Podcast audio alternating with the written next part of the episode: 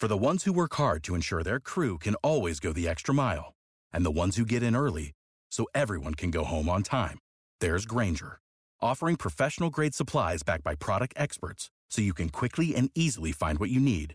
Plus, you can count on access to a committed team ready to go the extra mile for you.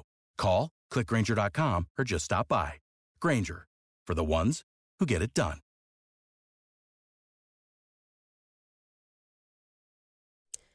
Good morning, everyone. I'm Laura Levine from the WRAL Newsroom with a look at some of today's top stories, starting with weather this morning. Today is going to be a potentially dangerous day when it comes to heat. We do have a WRAL weather alert day because of that. Temperatures will be in the upper 90s, but the heat index values shows 105 to 110 degrees. So as a result, there will be a heat advisory from 10 a.m. to 8 p.m. today.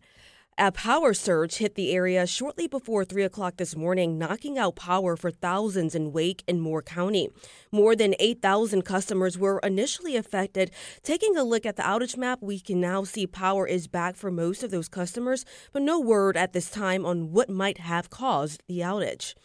Now, with that heat index expected to reach triple digits over the next few days, Wake County is opening temporary cooling stations to help you stay cool. From 1 until 5 o'clock this afternoon, Wake County Public Library's locations will be available to catch a break from the heat.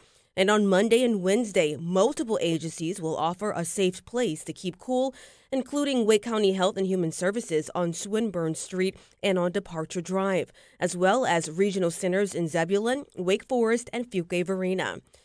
4th of July celebrations come early for the town of Wendell. Fireworks will be on full display tonight from 6 until 9 p.m. at the Wendell Community Park. Of course, that's on West 3rd Street. There will be more than a dozen different food trucks on site, as well as outdoor activities and music. Once the sun goes down, there will be a 22-minute fireworks show, so that'll sure to get you in the holiday spirit. And that's a look at some of this morning's top stories. Have a great Sunday. Hey, I'm Tim Donnelly from 99.9 The Fan. And I'm Brian Murphy from WRAL News. Sports betting is finally legal in North Carolina. Getting to this point in this state wasn't easy. How it happened is a backstory worth telling, and that's what we're going to do in a new season of our podcast, A Brief History of Triangle Sports.